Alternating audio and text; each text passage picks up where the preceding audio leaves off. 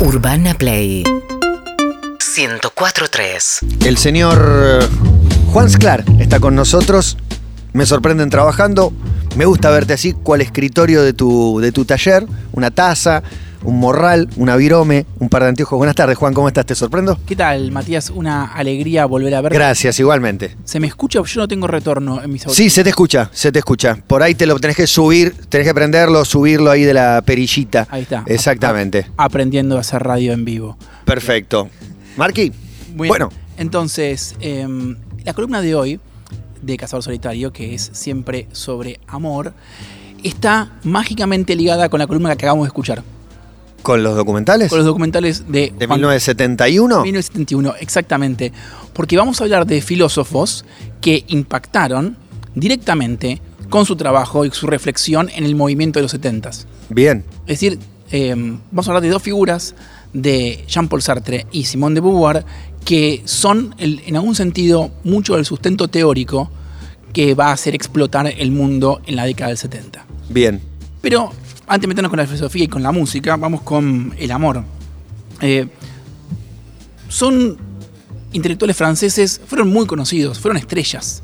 Se conocieron de jovencitos, eh, ella tenía 21, él tenía 24, eh, y tienen un impacto que por ahí a alguien el nombre no le suena, pero Simón de Beauvoir escribió un libro como El Segundo Sexo, que es en gran parte, hay mucho del sustento teórico de la ola de feminismo que estamos viendo ahora, que tiene que ver con Simón de Beauvoir.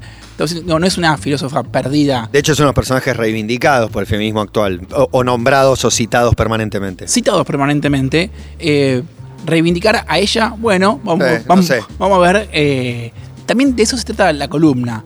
De, Una cosa es citar y otra reivindicar, por sí, ejemplo. y una, y una cosa es eh, decir cosas y otra cosa es vivir. Em, ellos cuando se conocen de toque arman algo así como una pareja abierta, lo que hoy diríamos una pareja abierta, pero con un componente filosófico. Dicen que en la sexualidad hay dos tipos. Está el amor necesario y el amor contingente. El amor necesario son Jean-Paul y Simón y los contingentes son todos los otros. Son términos de la lógica, contingente y necesario. Está como el que, el que no puede no ser y está el que puede ser o puede no serlo. Y eh, esto, digo, la idea de una pareja abierta en la posguerra, estamos hablando que ya eran una pareja abierta en el año 45, eh, que lo decía abiertamente, que eran intelectuales influyentes, que publicaban libros, que eran famosos y que tenían una especie de amor eterno y libre al mismo tiempo, donde ellos iban, cogían con otros y después volvían al amor necesario, era algo eh, revolucionario y muy admirado. Justo hoy, eh, viniendo para acá, me curso con mi suegra. Me dice, vas a hablar de Sartre y Beauvoir. Eran mis ídolos de, de la, de la adolescencia. Eran eh, realmente eh, figuras pop. Me imagino que era- había mucha controversia, también generaban mucho rechazo, mucho, mucho discurso de odio, diríamos hoy. Pero totalmente, eh, Simón de Beauvoir se re- revela absolutamente contra todas las instituciones burguesas, incluyendo el matrimonio, al que llama una cárcel, un espacio aborrecible. Sí, por supuesto, digo, son, digo, son de izquierda, son feministas, son anticolonialistas, eh, están en un lugar muy contestatario eh, y, mm, eh, y muy Digo, no son intelectuales que simplemente escribían libros, que estaban en la esfera pública, digo, que, que estaban boqueando y que están participando activamente del mayo, por ejemplo, del mayo francés. En el 68 están ahí Sartre y Beauvoir, no son filósofos de gabinete, escondidos en una, en una biblioteca. Y eran idolatrados por los, por los jóvenes. De hecho, pesqué una cita de María Moreno, eh, nuestra escritora, diciendo, tuve un periodo de devoción existencialista durante el que había dibujado en la puerta de mi cuarto un corazón atravesado con una flecha con el nombre de Jean-Paul y Simón, como si fueran un par de estrellas de rock. Bien. Amores necesarios, amores contingentes, hasta acá viene todo mar- maravilloso, la pareja abierta en la década del 45. Eh, comparten 51 largos de amor, 51 largos años de amor Ah, eh, en los que nunca dejan de Ah. leerse, criticarse, llevarse bien. Eh, y finalmente Sartre muere en el 80, funeral multitudinario, miles, de, decenas de miles de personas en la calle. Simón escribe La ceremonia del adiós, un tributo a Jean-Paul Sartre. Seis años ella muere, seis años después ella muere, y ambos son enterrados en el cementerio de Montparnasse. El problema, y acá es cuando la columna se pone picante, que cuando Bien. se mueren, bien, bien. cuando se mueren, salen las cartas. Y cuando aparecen las cartas de las personas, eh, ya no estamos en la teoría del amor, en lo que pensamos del amor, en lo que decimos del amor, estamos en lo que pasó de verdad.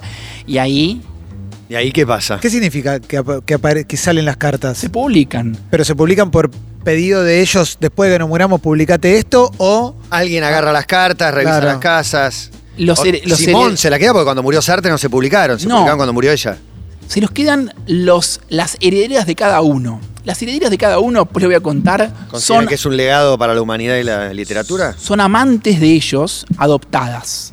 Es decir, tanto Sartre como Simón, cada uno tiene una amante, eh, varios años menor que él o que ella, que terminan adoptando como hijos. Tranqui, Impresionante. tranqui. Impresionante. Woody Allen, mira, pasó Woody Allen y dijo, che, ¿qué están haciendo? Me parece mucho, dijo Woody Allen.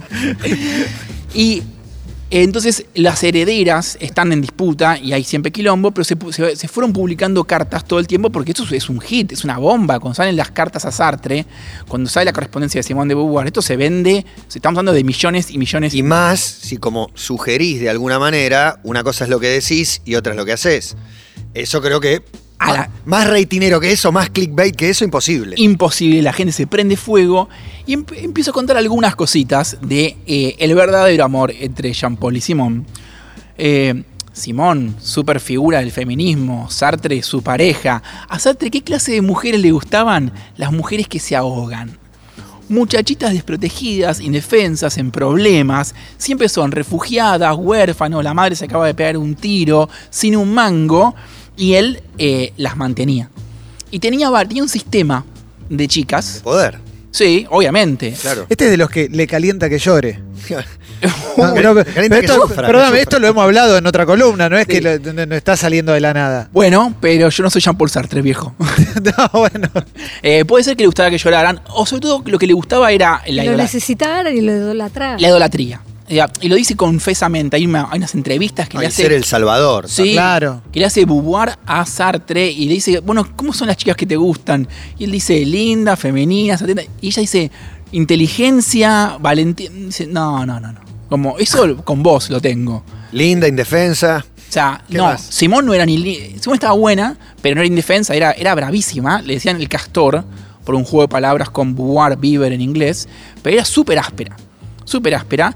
Y ese, digo, esa era la mujer áspera que tuvo Sartre. Todas las demás eran pibas mucho más chiquitas, sin un mango, y que él era genio y figura. Y tenía un sistema de horarios, donde iba y pasaba un rato con cada una, se echaba un fierrito, volvía. Sartre también era muy feo, muy feo, y poco higiénico.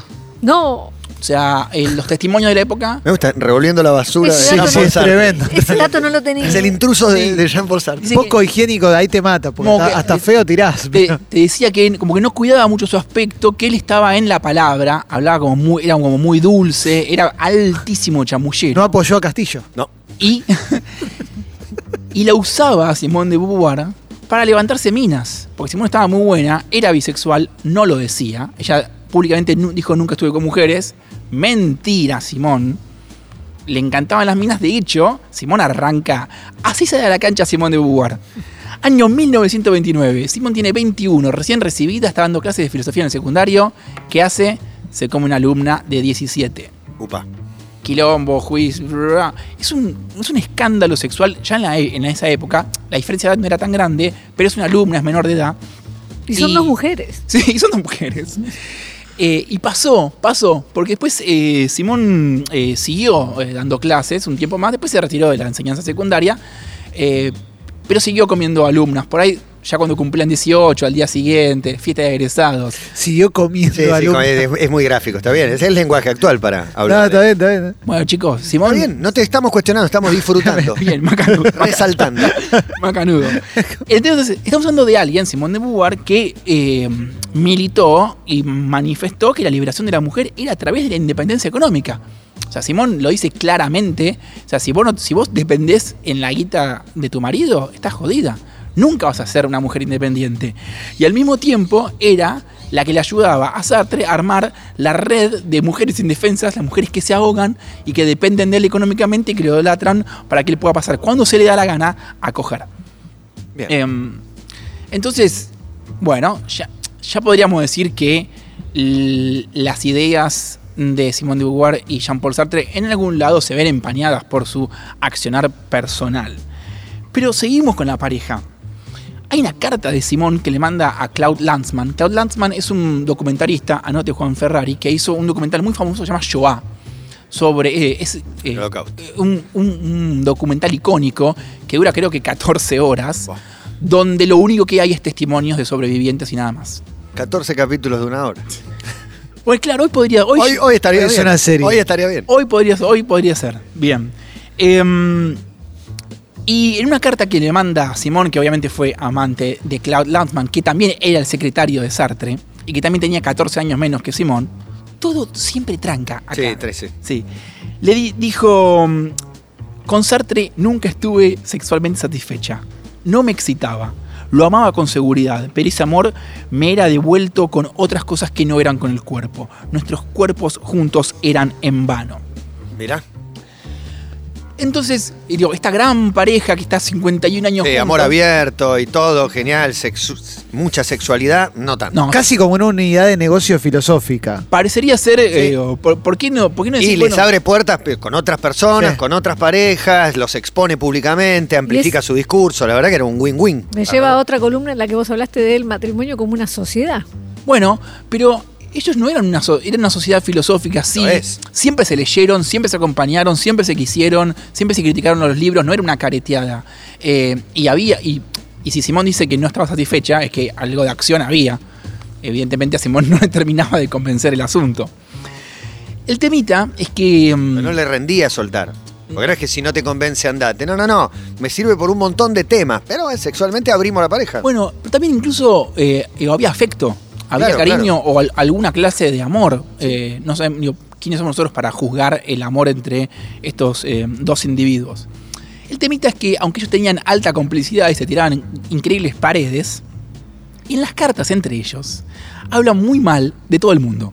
Y bueno, sí, es un clásico. Es el, Es el WhatsApp en de el ellos. WhatsApp, en el WhatsApp decimos todo. Es- eso, imagínate. En los posteos no decís nada. Claro. Cada vez menos. Imagínate que la gente se muere ahora y salen en todos los WhatsApp de Matías Martín. Exacto. Alto libro hacemos. No me imagino. Espectacular. Ellos para afuera, grande, valiente, amiga. El WhatsApp. Sí.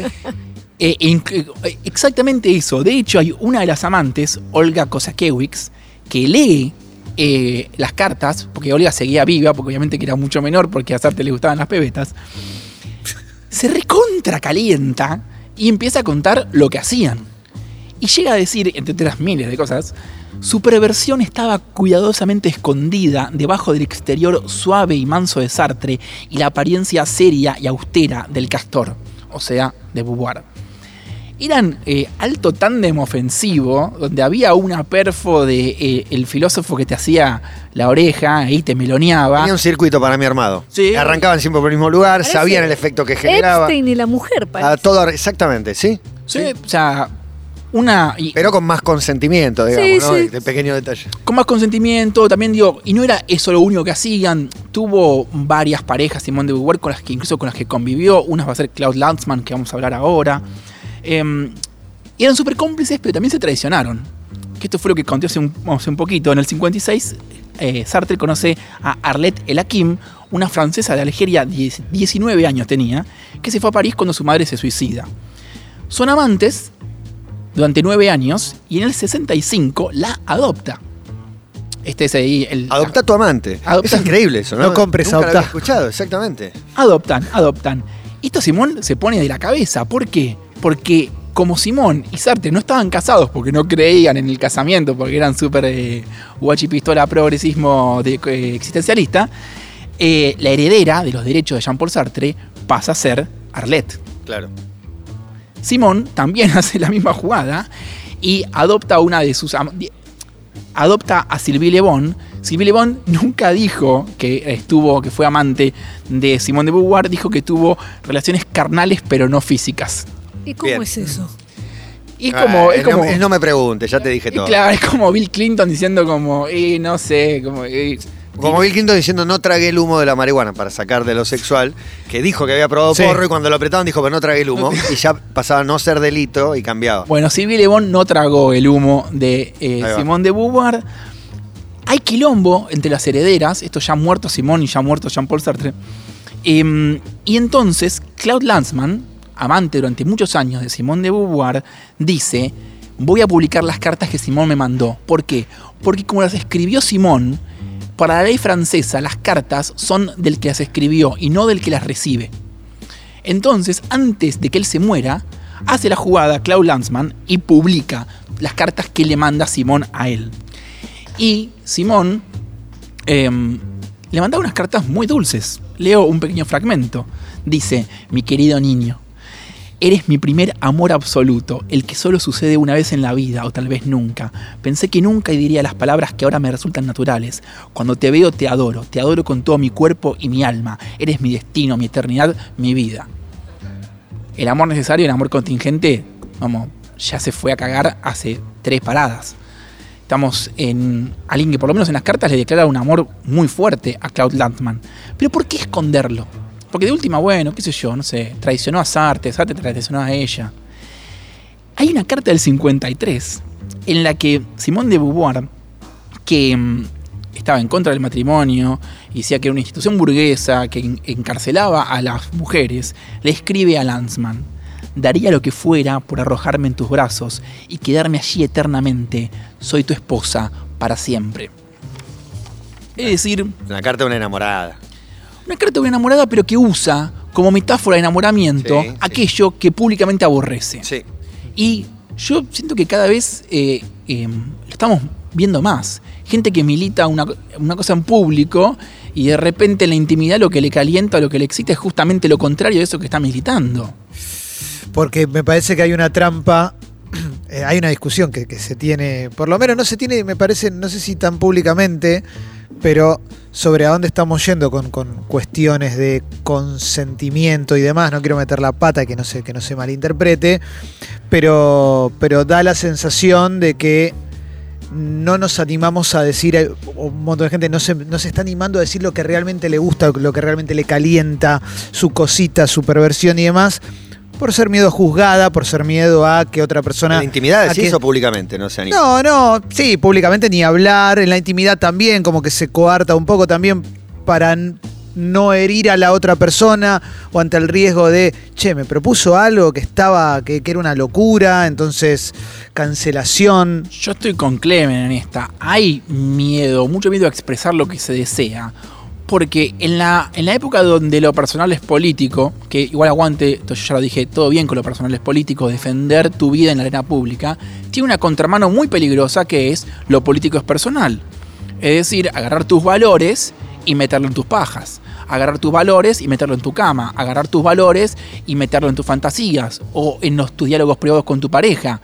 Hay un, hay una generación que está criando creyendo que puede ubicar su deseo en sus ideas.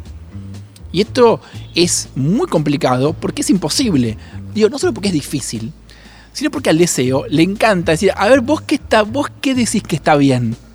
Y va. Ah, le gusta moverte, le gusta incomodarte. Ese es el deseo también. Hay algo natural en el deseo erótico, sexual o como quieras llamarlo. Lo, prohibido, lo diferente, no sé. En ubicarse contra tus propios valores. Claro. Entonces, una generación entera creyendo que puede ubicar su deseo sexual dentro de los valores que creen los otros, que es lo que dice Clemen, digo, la vergüenza o la que puede generar que otros te juzguen por lo que decías. El escarnio. El escarnio público, pero también la culpa. También digo, algo interiorizado. Sí. O sea, no solo tengo miedo de lo que opinan los demás, tengo culpa de desear esto que deseo, porque se supone que yo milito o sostengo una ideología que es así o asá. Pero volviendo a Simón y a Sartre. Por favor. ¿Qué hacemos con pensadores y artistas cuya vida no defiende su obra?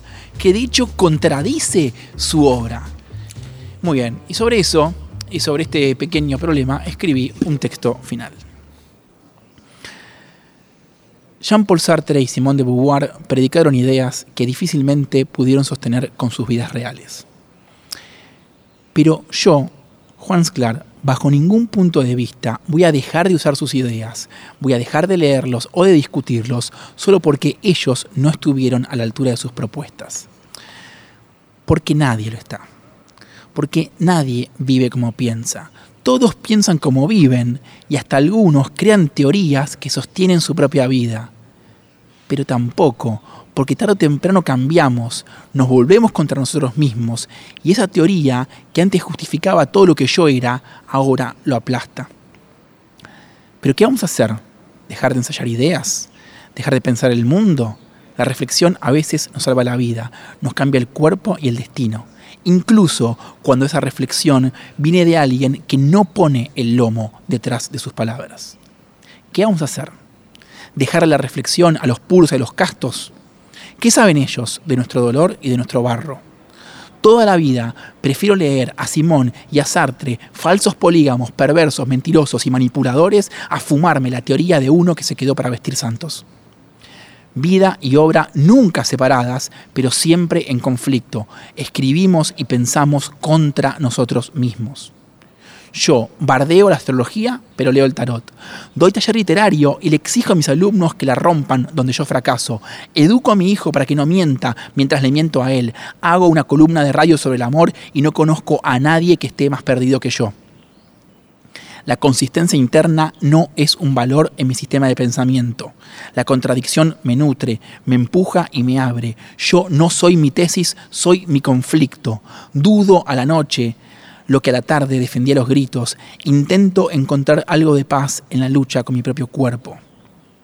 Yo tampoco encontré un espejo que me diga la verdad y a esto le llamo honestidad. No le miento a ustedes más que lo que me miento a mí mismo. Y si a alguien le resuena lo que digo, si a alguien le llegan mis gritos, vengan, vengan y hagamos algo, una lectura, un pensamiento, una radio, una escuela, un libro, lo que sea. Esto es lo que soy, esto es lo que digo y esto es lo que hago. Seguimos en Instagram y Twitter. Arroba Urbana Play FM.